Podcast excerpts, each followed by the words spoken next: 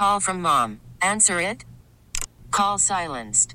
Instacart knows nothing gets between you and the game. That's why they make ordering from your couch easy. Stock up today and get all your groceries for the week delivered in as fast as 30 minutes without missing a minute of the game. You have 47 new voicemails. Download the app to get free delivery on your first three orders while supplies last. Minimum $10 per order. Additional terms apply. This episode is brought to you by Progressive Insurance. Whether you love true crime or comedy, celebrity interviews or news, you call the shots on what's in your podcast queue. And guess what? Now you can call them on your auto insurance too with the Name Your Price tool from Progressive. It works just the way it sounds. You tell Progressive how much you want to pay for car insurance, and they'll show you coverage options that fit your budget. Get your quote today at progressive.com to join the over 28 million drivers who trust Progressive. Progressive Casualty Insurance Company and Affiliates. Price and coverage match limited by state law. KYW Original Podcasts.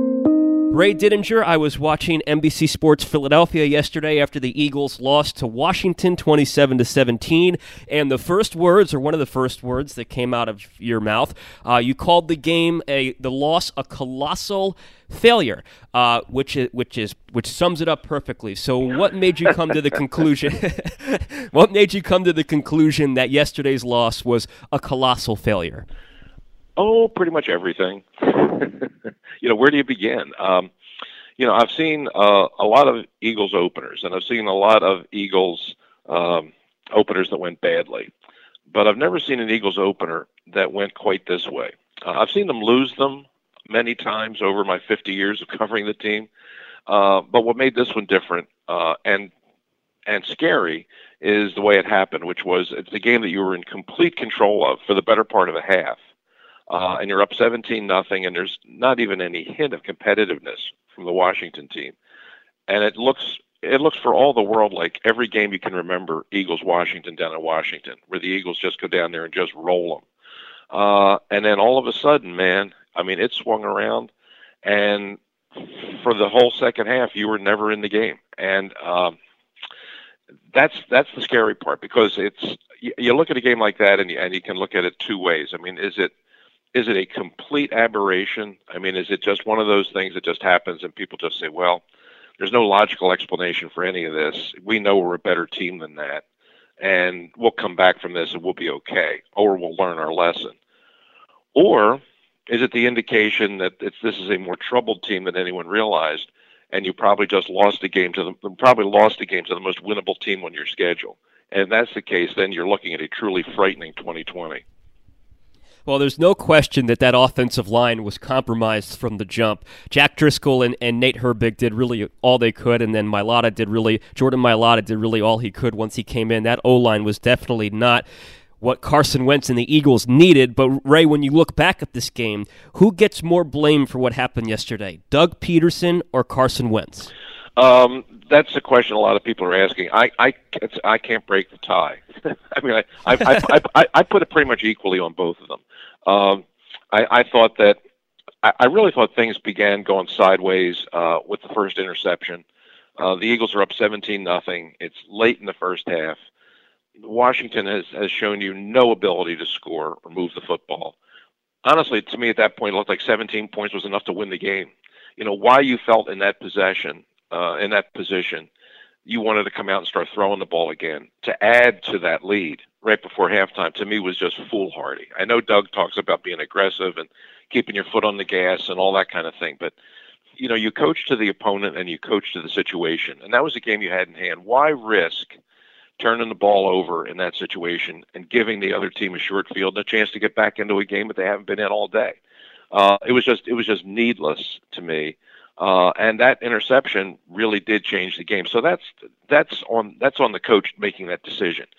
Then you look at the guy who threw the ball, and uh, from that point on, Wentz was never the same player. It's it's you look back at this game, and for a quarter and a half, Wentz looked as good as he's ever looked. I mean, he was totally in command of that game. The deep ball to Reagor was a beautiful throw. The throw to um, the throw to Goedert was a great throw. I mean, he was in complete control. The team's moving up and down the field. Score on three of their first four possessions. Wentz looks tremendous.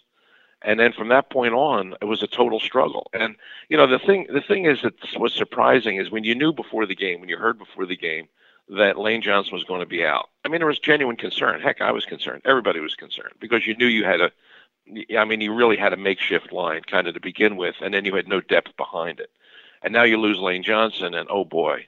But up 17 nothing, moving the ball, you figure, okay, well, they'll get through this. You know, it's uh, that, that turned out to be not as big a deal as we thought. But once it became a game, and once Washington really dialed up the blitzes and they got real aggressive on defense, they really exposed how weak that offensive line was, and then the whole the whole roof just caved in on the quarterback. The the interceptions, uh, the two of them, the, the, one that you mentioned, which I agree with you, was the turning point of the game, and I think the other one he was trying to get it to uh, Hightower, if Hightower. I'm correct, and right, John Hightower, and um, those interceptions were they more on Carson or were they more on the rookie wide receivers and just their inexperience to try to come back to the ball and try to just break up break up that play if they can't get it? Yeah, I think that was part of it. I think I think the the, the, the rookie receivers bear part of the responsibility. Um, on the on the Reagor one, the first one, that was the real game turner. Um, it you know Reagor runs what what I would what I would call a very lazy route. It's it's it's meant to be a square route, and he has to run it fast and he has to run it hard, and he has to make that break sharp. Uh, and he just ran it in a lazy fashion. He sort of rounded it off, and you could see that Moreau, who's the cornerback, sees it all the way. He knows exactly what it is, and he just puts himself in position that he's ready to jump it. And once once Wentz threw the ball, I mean, he had a better shot at it than Reagor did. Um, so you could you could fault the quarterback for maybe making that just making a bad decision to throw it, but Reagor has to learn to run a more aggressive route there. And Hightower, the same thing, same kind of thing. He's coming, he's he's soft. He's going soft to the football and let the defender come in and take it away. I thought that if you look at both throws, um, normally Wentz throws that ball with a lot of authority, a lot of zip. Those kind of routes have to be thrown on time, where the quarterback throws it and anticipates the ball's in the air before the guy even makes the break. And that's the kind of thing you only develop. That's the kind of thing you only develop on the practice field with timing and they just haven't had the chance. They haven't had much of a preseason. They didn't play any preseason games. You're talking about two rookie receivers. I don't think at this point that Wentz has that kind of timing or that kind of familiarity with those guys. He hasn't had enough time to develop it. So if you look at those two throws, they aren't the kinds of throws that Wentz normally makes in that situation. Normally he throws it hard and he throws it with a lot of authority. You look at those two throws and he just kind of he kind of floated them out there because he's just trying to kind of guess where those guys are going to be and you throw floater balls in the NFL, very often they are going to get intercepted. So, uh, uh, uh, statistically, when you look at the stat sheet, they go into Wentz's column, and ultimately they probably have to because he's the guy that threw the ball. But I'll tell you, on both of those situations, I thought that the rookie receivers could have run better routes. And then on the sacks, the, the eight sacks, a lot of people have um, five of them going to Wentz. Mean that Wentz held the ball too long. How many of the eight sacks were Carson's fault? I would say four. I think I think five is probably a little too much. I think I think four, but in a lot of situations, I just thought that the play call was not very good. I mean, there there were a lot of situations there where I think they were just unnecessarily slower developing patterns, and um, I, I think when it became obvious in the second half, when when Washington really got control of the line of scrimmage, and uh, and Del Rio, who I thought did a terrific job coaching the Washington defense, began to see what the Eagles were ha- had on the offensive line, or maybe more specifically, didn't have on the offensive line. Um, and he began picking his spots with some of these uh, sort of delayed blitzes and these A gap blitzes. Um, uh, I thought that at that point the Eagles coaches should have modified their offense a little bit and just said, "Listen, we can't go for the deep routes. We can't have Wentz holding the ball. We got to design plays because we know Wentz's propensity is that he's going to hold the ball, hold the ball, hold the ball, try and make the bigger play. We kind of have to take that decision away from him. And with the plays that we have to call, it have to be really quick throws, quick routes, quick outs, quick slants. Plays that are designed specifically to do that, to get the ball out of his hands right now. If you if you make it a decision thing, where he's going to get the ball, he's going to look around. He's going to take a long time in doing it. You don't have that time. At least you didn't have it yesterday.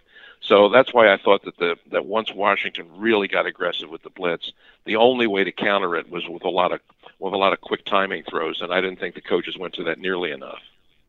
The offensive line whenever Lane returns, and hopefully for the Eagles' sake, it's next week. Whenever Lane returns, is obviously going to be better because he's one of the best tackles in the sport.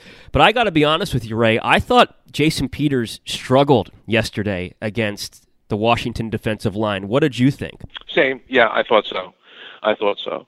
Um, he looked 38 years old. You know, I mean that's uh, and and it became uh, and, listen, in a lot of those situations, he was matched up against Chase Young, who's you know the the Washington's first round draft pick, number two overall pick in the draft. Most people, including me, would say would tell you that he was, I think, the best player in the draft. Uh, and and he looked it. I mean, he looked it, and and it was a tough matchup for Jason. I mean, there was um, the the kid came off the line and then beat him with uh, with speed on a couple of occasions, which wasn't surprising to me.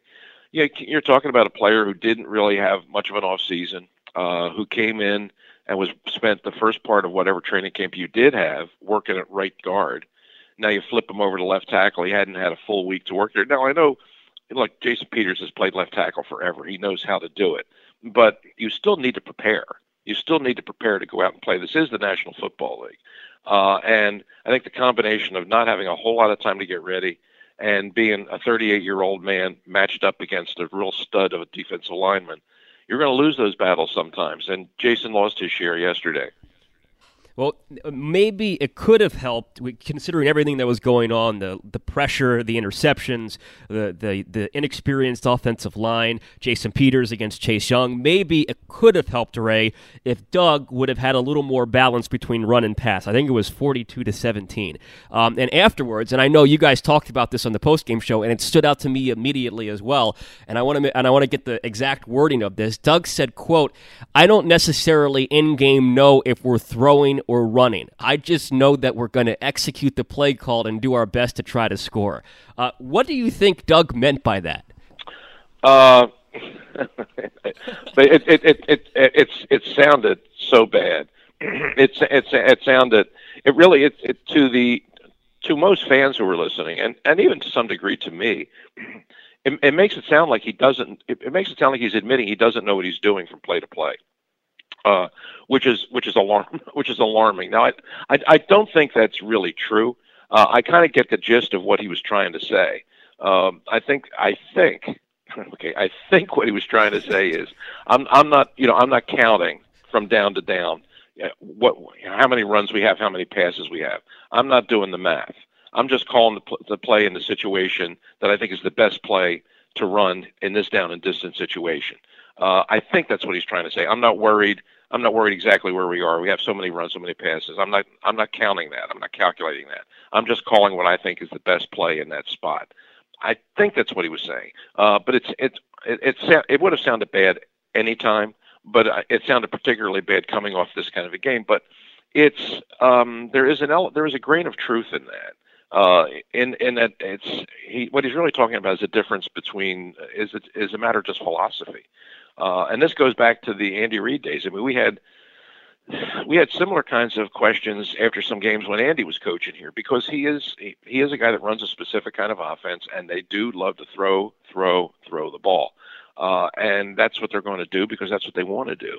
Uh, and sometimes it just gets out of whack. And a, a lot of times the quarterbacking has been good enough and the team's been good enough that they're able to win anyway. Um, but sometimes you get in a game like yesterday where the situation kind of demands something different. But philosophically, you'll always go back to what you know what you're built to do, which is throw the football.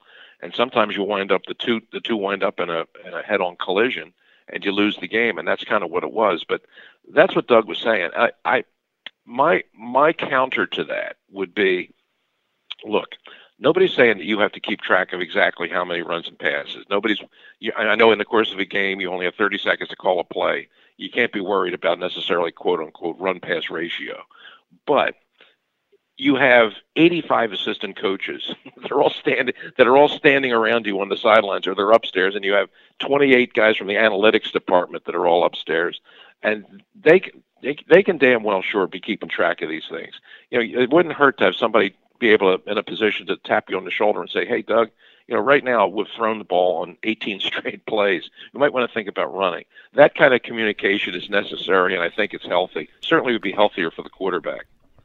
Yeah, well said, Ray. Last one I have for you, um, and you and I, you, this is another thing you guys discussed yesterday. NFL Network, Ian Rapoport had a report that Zach Ertz and Howie Roseman, at some point last week, whether it was before or after Ertz's press conference, got in a heated discussion, and it was witnessed by uh, several players. Um, that's not good.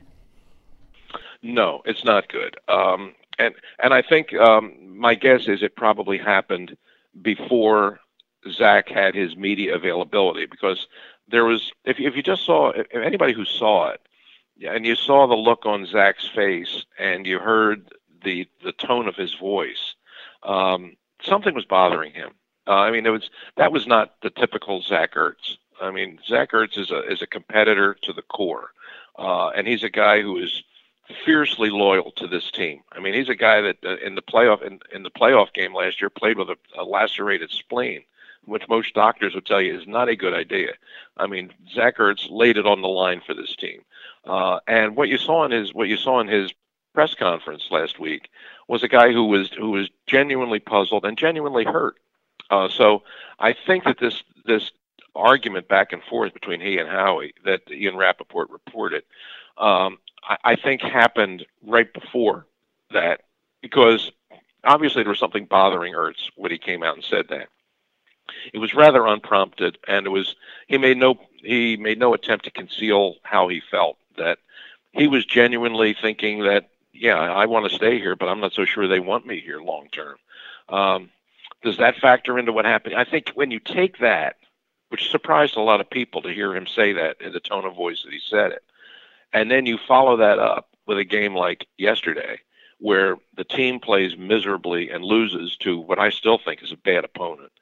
Uh, and then late in the game, when you have a chance to come back and maybe win it, um, that Zach Ertz come, doesn't come up, doesn't make a catch that 99 times out of 100 he would make, then you know then it becomes yet another another part of the subplot of this of this awful week one game is that oh my god how much did that have to do with it? Was his head not in the game? Is this the way it's going to be all year?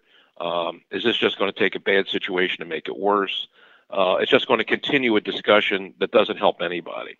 So yeah, I felt, I, you know, I, I feel bad for the guy because I know what he's trying to do here. Uh, I think he's 100% sincere when he talks about I want to be an Eagle for the, I want to finish my career here. I think he really does want to do that.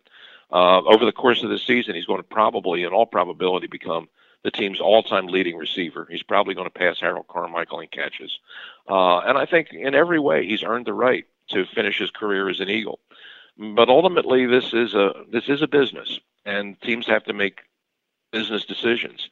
Uh, but I would hate to think that one of those business decisions is parting with Zach Ertz because I feel this team needs him, and I really do think that this is where he wants to finish his career. If he has to move on and go elsewhere, just because you're up against the salary cap, I think that would be a huge loss for for the for the team and really for the city. Yeah, Ray, I agree with you. It'll be interesting to see what happens with Zach Ertz's contract situation. Ray, thank you for the time as always. On Friday, we're going to preview Eagles Rams. Have a wonderful week. We'll chat Friday morning. All right, David. I will talk to you then. See you. Hall of Famer Ray Didinger of WIP and NBC Sports, Philadelphia. This episode is brought to you by Progressive Insurance. Whether you love true crime or comedy, celebrity interviews or news, you call the shots on what's in your podcast queue. And guess what? Now you can call them on your auto insurance too with the Name Your Price tool from Progressive. It works just the way it sounds. You tell Progressive how much you want to pay for car insurance, and they'll show you coverage options that fit your budget. Get your quote today at progressive.com to join the over 28 million drivers who trust Progressive. Progressive Casualty Insurance Company and Affiliates. Price and coverage match limited by state law.